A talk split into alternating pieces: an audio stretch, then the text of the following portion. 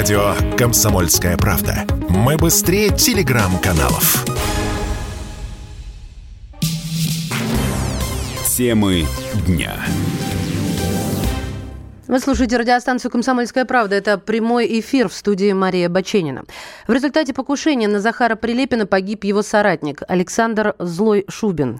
Злой – это позывной. Сегодня было совершено покушение. В его машине произошел взрыв, а, в результате которого и погиб Александр Шубин, а, сотрудник батальона «Оплот» Росгвардии с позывным «Злой». Сам Захар Прилепин сейчас находится в больнице. В результате покушения он получил переломы, и его жизни пока еще ничего не угрожает.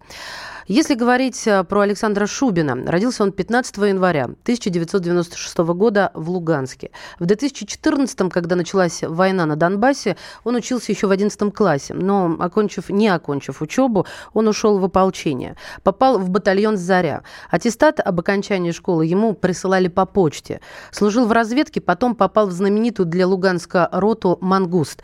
Из этой роты в конце 2016-го перешел в батальон Захара Прилепина, который размещался размещался в Донецке.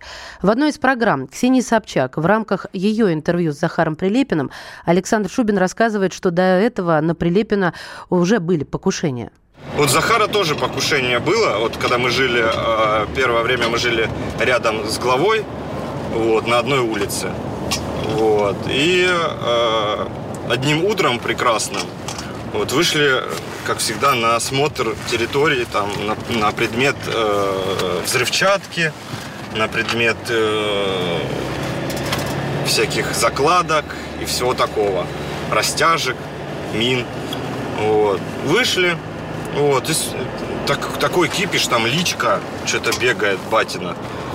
Ну, вот, подходит к нам, типа, говорят, ребята, ну что, вот, по похоже, как к вашему шефу сюрприз приготовили. А там была такая вот большая вот книга, вот, вся начиненная пластидом. То есть, если она бы рванула бы, от крузака бы ничего не осталось.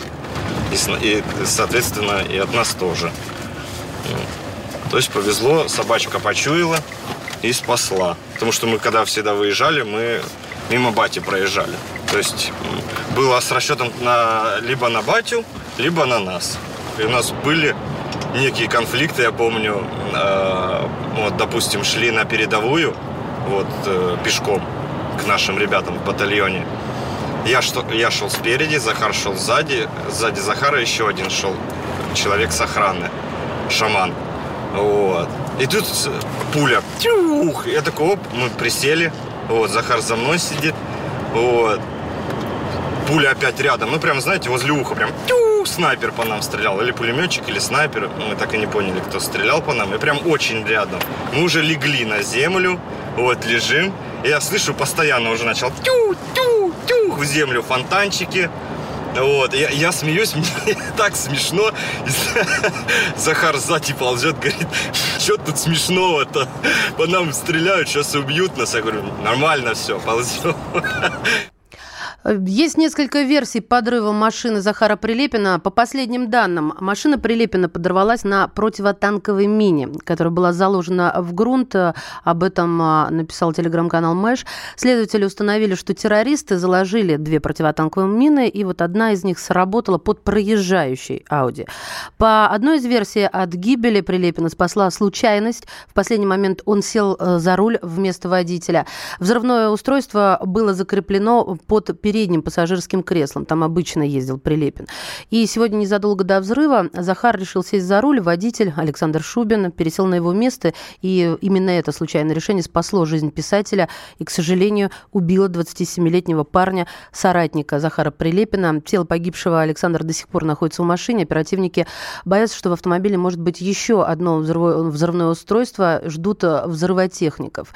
А, журналист «Комсомольской правды» Григорий Кубатьян пообщался с экспертами экспертами по взрывотехнике, расспросил их о версиях, которые появились, вот, которые только что были озвучены. Он сейчас с нами на связи. Григорий, приветствую вас. Да, здравствуйте. Расскажите, пожалуйста, что вам удалось выяснить? Вот я только что рассказала о двух версиях.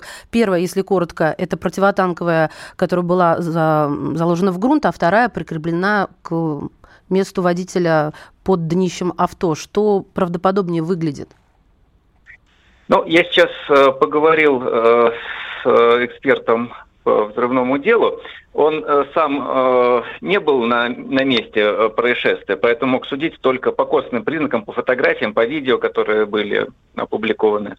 Э, но предполагает, что там, следователи, которые на месте работают, они обнаружат э, детали вот этого взрывного устройства. То есть, если это была противотанковая мина, а с виду, ну, по виду воронки, это, она, это могло быть, тогда там должен, должны остаться остатки ее корпуса. Если они там есть, значит, это была она.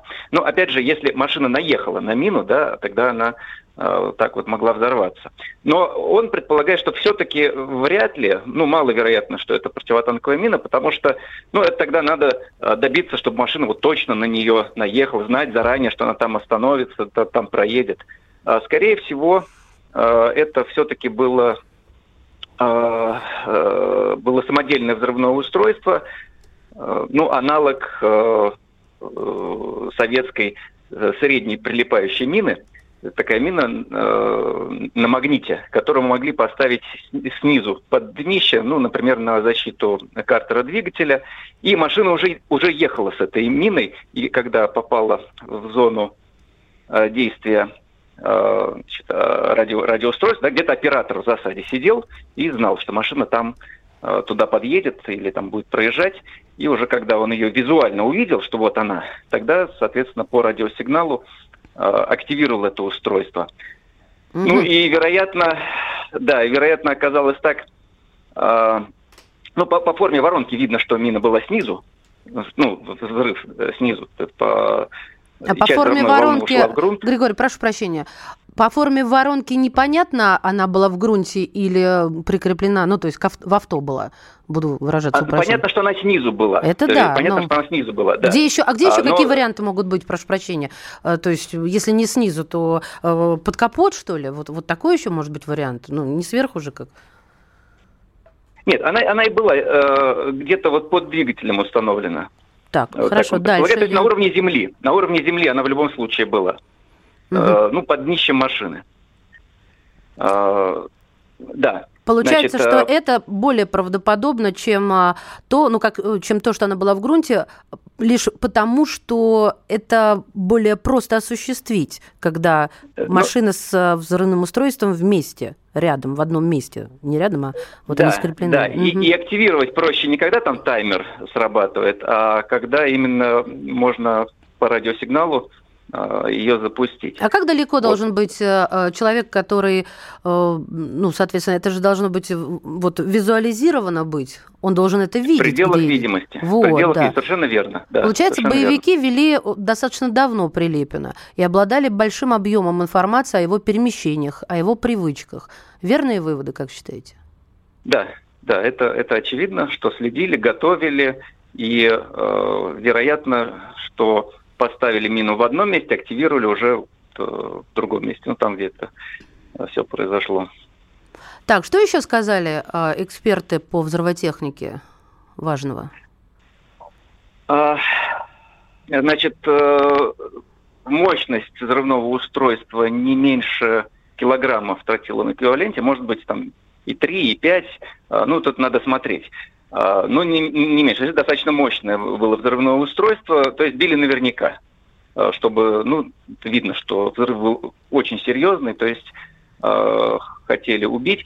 И, видимо, Захара спасло то, что он успел к этому моменту выйти из машины. Возможно, именно в этот момент э, оператор взрывного устройства понял, что вот надо сейчас жать на эту кнопку, потому что потом будет поздно. Если он отойдет от машины, то, может быть, тогда уже диверсия не состоится. Григорий, вот здесь э, уточню.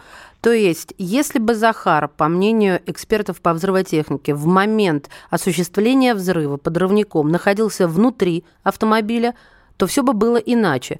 Скорее всего, он был вне автомобиля, и вот в этот момент, чтобы не опоздать, э, террорист осуществил взрыв. Я верно вас понимаю? Э, скорее всего так, потому что по фотографиям видно, что там половины машины просто нет. Ну, то есть там да. ничего не, не осталось. Это верно. Это верно. Машина, конечно, раска... раскурожена, или как рас... В общем, в хлам, как говорят люди, которые ездят на авто и э... видят ДТП и что после этого. Да, и можно еще добавить, что, э, скорее всего, устройство было самодельное, И сейчас через границу при помощи дронов э, доставляют э, и достаточно регулярно взрыватели и заряды для вот таких вот взрывных устройств. Ну, этим занимаются диверсионные группы украинские.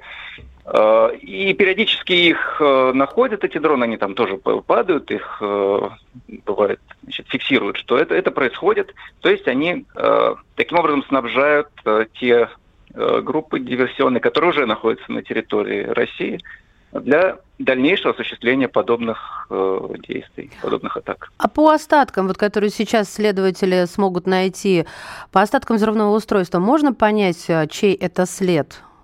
Чье оружие, чье производство, как минимум? Ну, э, наверное, можно будет. То есть это уже должны будут эксперты на месте сказать, кто непосредственно это обнаружит. Поэтому может быть советское взрывное устройство, это может быть производство американское, может быть там европейское. Ну, то есть там э, могут быть варианты.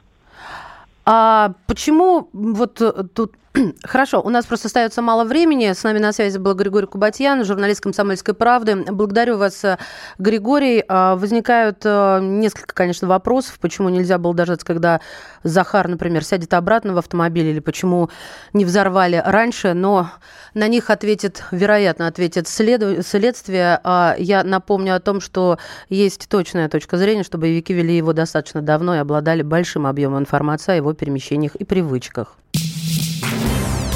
Темы дня.